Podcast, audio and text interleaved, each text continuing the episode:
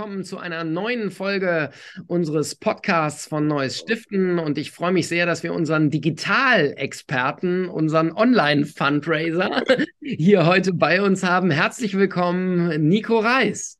Jörg, vielen Dank. Schön, dass ich wieder da sein darf. Ja, prima. Nico Reis, für alle, die, die ihn nicht kennen, ist unser Digitalexperte von Neues Stiften, aber natürlich auch der Gründer von Altruja. Vielen dürfte die Firma bekannt sein, Online-Fundraising und der jetzige Head of äh, Partnerships bei Raise Now. Das ist die Firma, die quasi mit Altruja zusammengegangen ist und äh, in seiner Funktion eben zuständig für all diese Dinge. Und wir haben heute ein sehr, äh, sonst haben wir illustre Gäste, diesmal haben wir ein illustres Thema aus aktuellem Anlass. Nico, du hast dich ein bisschen, glaube ich, mit ChatGPT beschäftigt, oder? Richtig, richtig. Wie, wie so viele äh, hat auch uns die, dieses neue Thema in unserer Branche nicht, nicht kalt gelassen. Und das haben wir jetzt mal als Anlass genommen, dass wir uns da mal ein bisschen tiefer mit beschäftigen. Ich glaube, die meisten werden zumindest davon gehört haben. Wenn nicht, machen wir vielleicht am Anfang nochmal so eine kurze Einführung. Aber das Thema haben wir uns mal angeschaut, genau.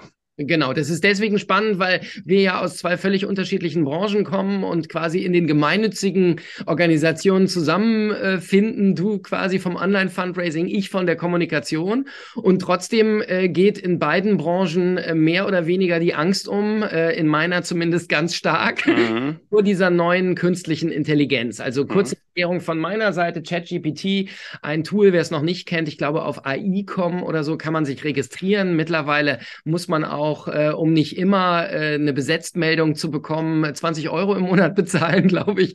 Und dann kann man quasi mit dieser äh, textbasierten äh, KI sich austauschen und kann die zum Beispiel äh, Bücher schreiben lassen oder ganze Artikel ähm, und all diese Dinge. Man kann die auch äh, kleine, kleinere Programme programmieren lassen, wie ich mir habe sagen lassen, in relativ guter Qualität.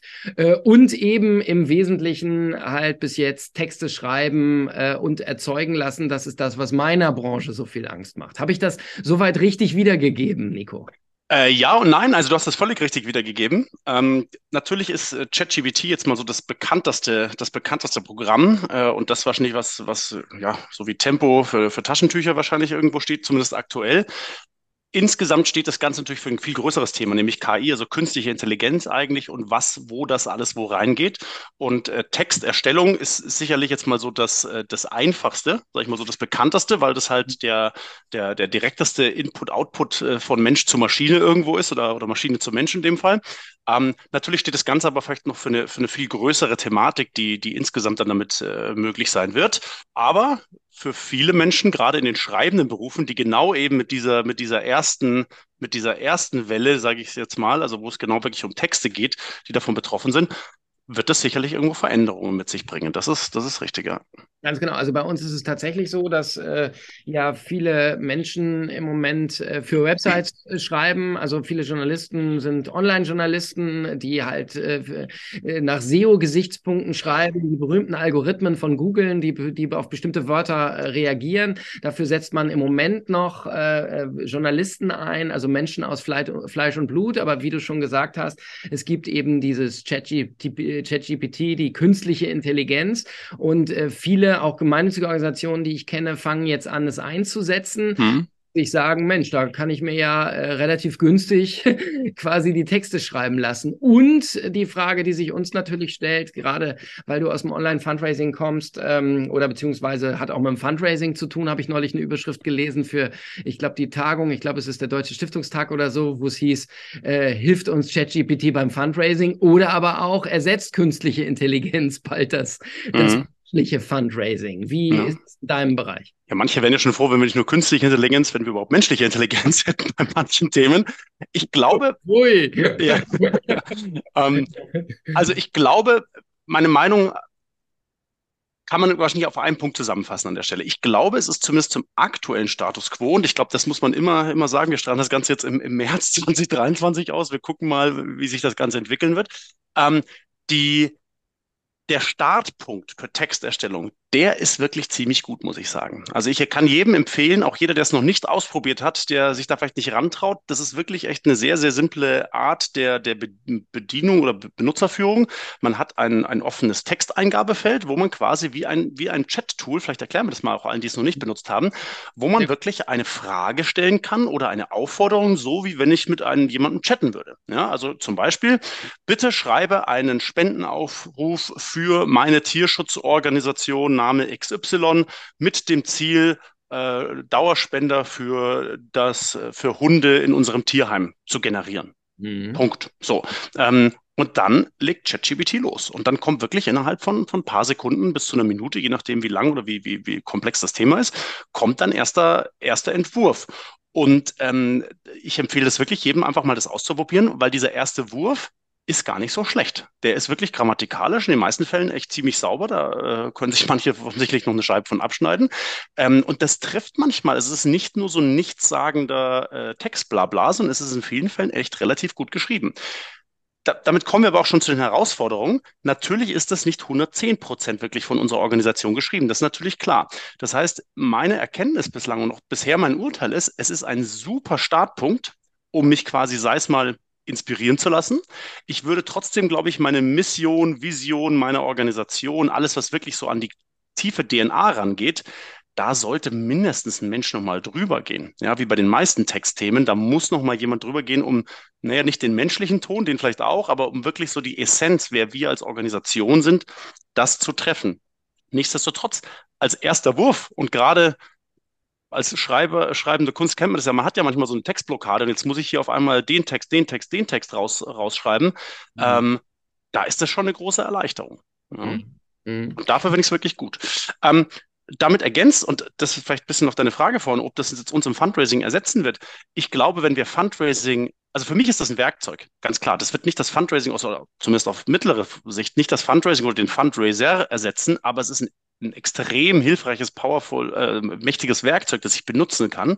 Zum Beispiel, wenn ich sage, ich muss jetzt verschiedene Spendenaufrufe schreiben, weil ich in Zukunft meine verschiedenen äh, Spendensegmente, meine Spenderzielgruppen verschieden mhm. adressieren möchte. Mhm. Und zwar habe ich vielleicht die Dauerspender, ich habe die älteren Dauerspender, ich habe die jüngeren, ich habe die Einmalspender, ich habe die Katastrophenspender, ich habe all diese verschiedenen Zielgruppen, verschiedene Demografien, die dahinter stehen. Und ich muss für alle die, möchte ich irgendwie individualisierte äh, Texte erstellen lassen. Dann komme ich da an eine ziemlich große Masse an Texten, ähm, die ich jetzt offen gestanden, wenn ich alleine schreibe, auch vielleicht nicht alle auf äh, äh, Nobelpreisniveau irgendwie schreiben würde. Ja? Ähm, und dabei ist das aus meiner Sicht ein echt sinnvolles Werkzeug, wo ich mich unter, unterstützen lassen kann, wo ich all das, all das nutzen kann, was, was, der, was die künstliche Intelligenz da wirklich zu bieten hat. Also das äh, kann ich nur aus meiner Sicht nochmal äh, mhm. unterstreichen. Also tatsächlich, du äh, äh, spielst ja an auf die Quantität der Texte, mhm. ne? weniger auf die Qualität. Ja. Also ähm, natürlich gibt es im Moment ein ganz äh, spannendes Phänomen, also auch zu den Nachteilen. Es fangen nämlich verschiedene Leute an, ähm, ich äh, inbegriffen sich selber äh, quasi, also ChatGPT schreibt mal einen Lebenslauf über Jörg Schumacher, ja. Ja, ja, ja. Und äh, da kommen äh, tatsächlich äh, kuriose Sachen raus. Also mhm. das und äh, Stationen bei, die du nie in deinem Leben absolviert hast. Ja. Und so ist zum Beispiel auch Gregor Gysi, äh, Geschichte inzwischen in der Bildzeitung, ähm, ähm, hat äh, Gregor Gysi offensichtlich zugegeben, er war inoffizieller Mitarbeiter der Stasi, mm. sogar mit Links hinterlegt, die aber allesamt äh, in die Irre führen. Also genau, also ich glaube, ähm, der Punkt ist ähm, an der Stelle, dass man das durchaus als Ausgangsbasis nehmen kann, aber dass man natürlich immer noch mal mit einem kritischen Auge drauf gucken muss, weil man muss auch eins sagen für alle Zuhörer, die das jetzt noch nicht so kennen. Die Basis für ChatGPT ist, wie sollte es anders sein, das Internet. Ja, ja. und ich glaube auch auf dem Stand, korrigiere mich von äh, 2021, da hat man nämlich quasi aufgehört, die Pro Programmierung mhm. zu, zu aktualisieren, beziehungsweise den, den Wissensstand äh, zu aktualisieren.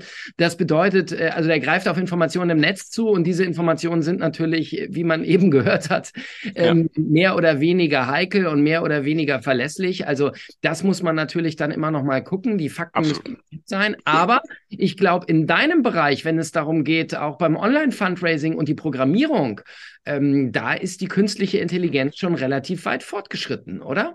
Ab, absolut. Und jetzt mal simpel gesagt, wenn der Lebenslauf von Gregor Gysi ist natürlich wieder so ein Edge-Case, ja, der von vielen natürlich solche Beispiele andere zitiert werden, wo man überall Möglichkeiten findet, wo das Ganze nicht klappt. Wenn ich jetzt aber überlege, mit wie vielen Organisationen ich gesprochen habe in den letzten Jahren, die gesagt haben, na ja, jetzt Social Media Fundraising, da müssten wir jeden Tag was, was schreiben. Wer soll denn das schreiben? Ja. Naja, jetzt habt ihr jemanden. Ja, ja. Ähm, und äh, das heißt, genau sowas, dafür kann ich es ja nutzen und das sind ja dann wirklich unverfängliche Punkte, wenn ich sage, okay, erstell mir bitte einen Facebook-Post, einen LinkedIn-Post, was auch immer, für jeden Tag der Woche oder, oder drei, vier, fünfmal die Woche, ähm, dann sitzt da sonst ein Mitarbeiter vielleicht einfach pro Post irgendwie eine Stunde schnell da mhm. und das habe ich jetzt halt einfach wirklich in fünf Minuten. Ja, da muss ich nochmal drüber lesen. Genau. Sollte ich, muss Achtung, ich, definitiv. Achtung, Genau, Achtung, ja. das Ressourcenproblem habe ich damit vielleicht nicht auf Anhieb gelöst, denn ich brauche nochmal einen, der drüber guckt. Ja, aber, hast... aber derjenige ist halt schneller damit. Ja, genau.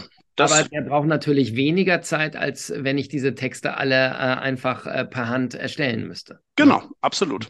Und, ähm, und dabei, glaube ich, hilft das auf alle Fälle sehr. Ähm, aber du hast es gerade angesprochen, im Online-Fundraising gibt es ja eben nicht nur, nicht nur die Texterstellung, sondern ich glaube, vielleicht können wir damit auch so ein bisschen den, den, den Schwenk schaffen zu anderen Funktionen, die da mitkommen werden. Und zwar, also abgesehen von Texterstellung für die verschiedenen Spenderzielgruppen und, und Spendenaufrufen, wo ich einfach viel, viel bessere und mehr Texte vielleicht auch schreiben kann, gibt es aber noch andere Anwendungsfälle. Also ein simples Beispiel ist so ein Chatbot. Ja? Also jetzt nicht der ChatGBT-Chatbot, sondern ähm, Organisationen wollen und sollten aus meiner Sicht ja auch viel, viel mehr in die Kommunikation treten mit ihren potenziellen oder aktuellen Spendern. Das heißt, wenn ich als Organisation auf meiner Webseite äh, einen Chat anbiete, wo Menschen die Fragen haben zu meinem Jahresbericht, zur Verwendung der Spenden, zu was wir überhaupt machen, äh, zu Hilfsangeboten etc., dann ist es immens ressourcenaufwendig. Ja, Im Zweifel habe ich irgendwelche Bürozeiten, also unser Chat ist erreichbar von irgendwie 9 bis 16 Uhr, am Wochenende natürlich gar nicht, weil meine Menschen, meine Mitarbeiter ja da irgendwo den Chat bedienen müssen. Zudem ist es für die, die werden rausgerissen aus ihrer, aus ihrer alltäglichen Arbeit oder ich habe Ressourcen wiederum jemand, der den Chat bedienen muss, den ich vorher nicht hatte. Und dabei sowas gibt es mittlerweile ganz, ganz tolle äh, Funktionen, also jetzt nicht auf ChatGPT basierend, sondern einfach durch künstliche Intelligenz, die einfach die häufigsten Fragen, die immer so gestellt werden, wo ich so einen, so einen Chatbot trainieren kann, der immer besser wird, der unter uns gesagt einfach 98 Prozent der, der, der Fragen, die immer wieder in so einem Chat gestellt werden, rund um die Uhr beantworten kann. Ja, den muss ich am Anfang trainieren, den muss ich auch am Anfang auch kontrollieren, dass die richtigen Antworten dabei sind oder ich kann die hinterlegen sogar, dass nur diese rausgeschickt werden. Aber das ist zum Beispiel aus meiner Sicht eine tolle Möglichkeit, wie eine Organisation künstliche Intelligenz, das ist vielleicht noch nicht mal richtig künstliche im streng genommen, wenn das einfach vordefinierte Texte sind, mhm. aber wie ich einen Mehrwert an meine Spender bieten kann und äh, gleichzeitig Ressourcen nicht benutzen muss von meinen, von meinen Mitarbeitern und die wahrscheinlich sogar noch dankbar sind, weil so ein Chat bedienen ist jetzt auch nicht die, die spannendste Aufgabe, die ich in meinem täglichen Alltagsleben so irgendwie habe. Ja. Aber, aber, jetzt, jetzt frage ich mal ganz konkret, also erstens, nutzt ihr das bei Race Now schon? Äh, nee, wir haben, weil wir, glaube ich, tatsächlich keinen Chat auf der Seite haben. Aber das ist eine gute Frage. Warum eigentlich nicht? Gebe ich gerne an die Kollegen weiter, ja. Und das zweite wäre natürlich, ja, es werden Ressourcen frei, aber ja. eventuell werden auch Ressourcen nicht mehr benötigt. Ne? Das heißt, die Angst, die mhm. im Hintergrund äh, äh, sitzt, ist, äh, klaut mir künstliche Intelligenz meinen Job quasi. Ist das berechtigt oder wie siehst du das? Naja, gut, das ist ja gef gefühlt seit, seitdem es die Menschheitsgeschichte gibt. Wann war der Aufstand der, der Weber, ja, oder irgendwann der Dreschflegel-Leute, äh, als dann irgendwann der, der Mähdrescher kam? Das ist natürlich so, dass gefühlt die intelligentesten 10 Prozent daran arbeiten, dass die, die, die, die untere Hälfte keinen äh, keinen Arbeitsplatz mehr hat. Ich glaube trotzdem, sich dem Gleichen zu verwehren, geht einfach nicht. Ja, also ich glaube nach wie vor, dass wir in, gerade in Organisationen genug Tätigkeiten haben, die äh, die menschlicher äh, äh, Ressourcen oder, oder menschlicher, menschlicher Arbeitskraft einfach benötigen, äh, das Beantworten von Standardtexten ist es halt einfach nicht mehr. Ja, und ich glaube, das ist halt wirklich da, das sind jetzt auch jetzt nicht unbedingt die, die Jobs, die, die jemand so gern gemacht hat, ja, die jetzt da eine Intelligenz übernehmen kann oder eine, eine Technik übernehmen kann. Ich gebe dir noch ein simples Beispiel, äh, Spenderdatenanalyse. Mhm. Ja, da kannst du auch hergehen und sagen, okay, jetzt äh, muss da ein armer Werkstatt oder irgendjemand aus der Buchhaltung muss da jetzt irgendwie tausende Excel-Zahlen durchforsten und zu gucken, ähm, wer meine aktuellen Spender hätte denn Potenzial, mehr zu spenden oder Dauerspender zu werden oder sonstiges zu machen. Ja, das haben bestimmt vor 10, 20 Jahren mal Menschen gemacht oder jetzt immer noch bei vielen. Ja, so eine, so eine Spenderanalyse, Spenderdatenanalyse. Das kannst du mittlerweile so mit Predictive Donor Analytics, glaube ich, nennt sich das, mhm. ähm, kannst du wirklich äh, klasse machen, dass du sagst, wir schauen, wie oft hat derjenige gespendet, welcher Postleitzahlenbereich, welche Summe hat er gespendet. Vielleicht haben wir auch eine Idee, wie alt derjenige ist, für welches Thema hat er gespendet, auf welchen Aufruf hat er gespendet, um demjenigen dann sogenannten Score einfach zu, zu zuordnen zu können, um zu sehen, hat der vielleicht Potenzial, noch mehr spenden zu können. Und das ist aus meiner Sicht jetzt was, da glaube ich, schlägt sich jetzt niemand drum, sowas jetzt mit der Hand machen zu dürfen. Mhm. Beziehungsweise es sind teilweise Datenmengen, die kriegst du als, als normaler Mensch wahrscheinlich einfach gar nicht, gar nicht äh, ver, verarbeitet. Ja. Dabei äh, ne, ne, ein Tool nutzen zu können, hat super Mehrwert. Ja. Okay, nun ist es aber natürlich so, wir wollen ja heute nicht nur auf ChatGPT, das haben, glaube ich, auch schon ganz viele gemacht.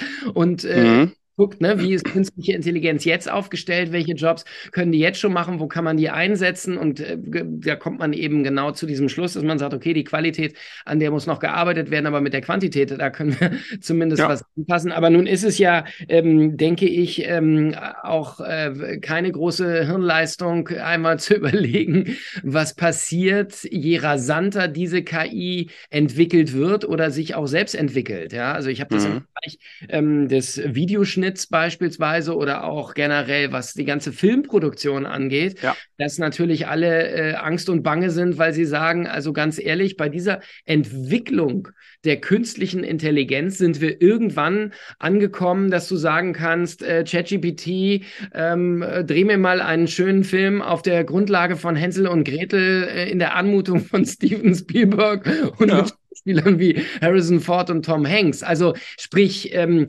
irgendwann kommt ja wahrscheinlich auch der Punkt, wo künstliche Intelligenz ganze Bereiche überflüssig macht. Absolut. Diese Entwicklung und was glaubst du, wie lange äh, ist die noch entfernt oder wie mhm. schnell geht das? Ja, äh, spannender, wichtiger Punkt. Ich glaube, Elon Musk hat irgendwann mal gesagt, er, wo, er am meisten Angst hat, ist tatsächlich vor künstlicher Intelligenz und er hofft nur, dass sie nett zu uns sein wird. Wie so der Satz von ihm. Ähm, und ja, tatsächlich, das, deswegen sage ich, Text ist so gefühlt das Einfachste, weil das ist halt von der, von der, von der Ausgabeform halt das, das, das Simpelste. Aber man kann sich mittlerweile Bilder erstellen lassen. Du kannst sagen, erstell mir ein Bild basierend auf irgendwie Comic äh, mit einer großen Spinne, die irgendwie beängstigend ist. Und dann kriegst du da ein Bild gemalt, das wirklich noch nie gemalt wurde. Äh, und das kannst du dann verfeinern und hast ein, hast quasi Kunstwerke kreiert, genauso wie mittlerweile Musikstücke oder wie du eben sagst, äh, Filme bestimmt jetzt auch schon. Filme habe ich jetzt noch nicht gesehen, aber ja. Musik und, und, und Bilder habe ich, habe ich schon gesehen. Ähm, das ist auf extrem hohem Niveau. Ähm, und ja, klar, kann man jetzt überlegen, wo, wo sehr wird das unser tägliches Leben irgendwo, unser tägliches Arbeitsleben noch irgendwo ähm, befassen. Das heißt, ich glaube, es gibt einfach Themenbereiche, wo wir als Menschen, die Zusammenarbeit von Menschen untereinander, das ist was, was ich glaube, zumindest auf, bis auf, auf zumindest auf nähere Sicht, ähm, das Ding noch nicht ablösen kann. Aber alles, wo ich mir denke, wo ein Mensch aktuell in einem Computer sitzt und etwas arbeitet und etwas tut, mit irgendeinem Ergebnis. Ob das jetzt die Excel-Tabelle ist, die Bildbearbeitung oder äh, vielleicht auch das, das komponierte Musikstück am, am Computer. Mhm das können die Dinger irgendwann. Und das können die teilweise jetzt schon besser, als man vielleicht meint. Ähm, und ich bin da auch weit entfernt von, dass ich da jetzt sage, äh, das ist alles super. Und ich empfehle nur trotzdem jedem, da nicht den Kopf in den Sand zu stecken, äh, so wie wir das bei, bei Social Media gemacht haben und bei, bei anderen Themen der Digitalisierung, ähm, weil das dauert nicht mehr so lange. Und ich glaube, um da qualifiziert mitreden zu können, ist es essentiell wichtig, dass jeder in der Organisation sich da zumindest mal mit einem gewissen interessierten äh, Geist und wachen Auge sich anschaut, was da möglich ist, ein bisschen rumspielt damit, ob es für die alltägliche Arbeit nutzt oder nicht. Vielleicht findet man ein Werkzeug, das, das hilfreich ist. Ähm, aber sich, glaube ich, dem zu verschließen, halte ich für extrem gefährlich. Mhm. Auf der anderen Seite glaube ich auch nicht, dass wir es komplett aufhalten können werden. Mhm. Ja, also jetzt zu sagen, nee, da machen wir nicht mit, ähm, das klappt halt nicht. Hm. Ist das vielleicht auch in Zukunft eine Chance für Organisationen, die beispielsweise gar nicht die Ressourcen für Online Ja, natürlich. Haben, die einfach dann sagen, hier, äh, ChatGPT, mach mal mein Online-Fundraising. Also dann, wenn es irgendwann. Ja, ja naja, im Endeffekt, im Endeffekt natürlich, du kannst auf einmal, wenn du agil und, und da äh, flink unterwegs bist, kannst du in viel, viel größeren Gewichtsklassen kämpfen, sage ich jetzt mal. Ja? Du ja. sagst, ich habe äh, ich hab vielleicht einen Mitarbeiter und der ist zuständig für die Erstellung von hunderten Spenden-Mailings. Ähm, der macht aber auch gleichzeitig die, die Kommunikation mit Bestandsspendern, analysiert die Spender, macht irgendwie den Customer Support, sucht vielleicht gute Projekte aus. Also ja, im Endeffekt, ich bin mir sicher, da wirst du, wenn du als Organisation effizient und effektiv unterwegs bist, kannst du da extrem viel äh, auslagern. Ähm, vielleicht auch sogar irgendwann mal das komplette Fundraising. Ganz ehrlich, schau dir mal an, was bei Facebook aktuell passiert oder nicht aktuell, schon vor Jahren, dass Organisationen, die dieses Facebook Fundraising nutzen, ja, mhm. am Ende des Tages, da habe ich aber auch schon vor Jahren davor gewarnt, da, da lagerst du dein Fundraising ja aus. Mhm. Ja, da sagst du im Endeffekt, ja, wir möchten da dabei sein. Dann mhm. schlägt Facebook mir zu meinem Geburtstag irgendwie vier Wochen vorher vor, weil Facebook weiß, wann ich Geburtstag habe, sagt, hey, guck mal, Organisationen hier in der NABU, die passen doch zu dir. Ähm, da, da, hast du mal ein paar Sachen geliked. Äh, hier, du hast bald Geburtstag. Äh, ich, wir haben dir schon mal einen Text erstellt, wir haben dir schon mal ein Bild hochgeladen und ein Logo von der Organisation ist auch schon drinnen. Ähm, mit einem Klick kann ich alle meine Freunde informieren. Den Text dafür haben wir dir auch schon mal geschrieben. Und dann werden da Spenden gesammelt. Die gehen zwar zu 100 Prozent wahrscheinlich an den NABU, aktuell zumindest noch. Und ich glaube bei Facebook wahrscheinlich auch erstmal weiterhin, aber wer weiß, vielleicht gibt es dafür auch irgendwann eine Gebühr. Wer aber ich bin, wer die Spender sind, das haben wir bei Facebook schon gemerkt in den letzten Jahren das, das, kann sich mal ganz schnell ändern, was da an Daten weitergegeben wird. Ja. Und irgendwann kriegen die halt vielleicht noch das Geld, weil ich glaube jetzt nicht, dass Facebook wirklich das Tierheim bauen wird und den Brunnen bohren wird. Ja, das mhm. darf ich dann noch machen als Organisation. Mhm. Aber dann bist du ganz schnell in der Abhängigkeit, dass Facebook entscheidet, welche Organisation lebt und welche stirbt. Ja, mhm. wenn du dich komplett daraufhin ähm, da ausgeliefert hast, dass du sagst, ja, ich nehme das Geld gerne, ähm, und mich interessiert gar nicht, wo, wo es herkommt und wer der Spender dahinter ist, äh, deswegen, ich glaube, diese individuelle Spenderbeziehung, die ist, die ist elementar wichtig in Zukunft. Aber mit Facebook bist du ja schon auf eine gewisse Weise in der Richtung, dass das Fundraising ausgelagert wurde. Ja. Oder Amazon Smile war ja auch so ein bisschen von der Richtung her vielleicht auf kleinerem Niveau. Ja, ja das machen, da, genau, das machen ja viele. Das sind eben ja. die Datenkraken die genau. in diesem Bereich. Aber vor dem Hintergrund verstehe ich jetzt nicht, also, also KI ja, aber dann keine Auswertung oder generell KI an der Stelle einfach nein. Naja, ist ja schon mal, nee, ich, das, also mit Nein werde ich sicherlich nicht sagen, weil also ich glaube, man muss sich den Ganzen halt erstmal nähern und sich das Ganze anschauen. Und ich, ich sage nicht, dass das unreflektiert alles genutzt und gemacht werden sollte, das auf keinen Fall. Aber quasi bei Facebook machen wir ja schon viel davon und ja. wissen es oder nehmen es vielleicht gar nicht als solches wahr. Bei ja. Facebook ist, glaube ich, trotzdem nochmal der Unterschied. Da hast du ja quasi gefühlt einen anderen Dienstleister, der da jetzt in irgendeiner Form was dafür macht, mhm. wo ich nichts für bezahle. Das ist ja immer so dieser Punkt. Bei Facebook denke ich immer, ich bezahle nichts dafür. Naja, in irgendeiner Form mit einer Währung bezahle ich halt doch. Wenn jetzt ChatGBT hergeht und sagt, hey, wir nehmen dafür 20 Dollar im Monat, das mhm. ist ja zumindest ehrlich. Das ist ja zumindest, pass auf, wir haben hier ein Werkzeug, das kannst du mieten für 20 Dollar. Uns persönlich interessieren deine Daten überhaupt nicht. Dafür zahlst du uns 20 Dollar im Monat. Ist ja gefühlt der ehrlichere Weg fast schon. Ja, wenn ich das als Werkzeug halt als solches, als solches benutzen kann. Ähm, also ich würde sagen, dass da eine Pauschalaussage kann ich da auch jetzt gar nicht treffen an der Stelle. Ich glaube, es sind verschiedene Werkzeuge, die ich benutzen sollte und zumindest sie mal kennenlernen sollte. Und dann mögen manche von den Werkzeugen für mich als Organisation hilfreich sein. Mhm. Ja, zum jetzigen Stand. Wunderbar. Ein schönes Schlusswort. Oh, na dann. Herzlichen Dank und äh, wir hören uns weiter, wenn äh, die wir oder wir hören uns wieder, wenn die KI einen von uns beiden ersetzt. ersetzt. Oder uns beide. Und ich bin sehr gespannt, wer das sein wird. Vielen Dank. Danke, Jörg.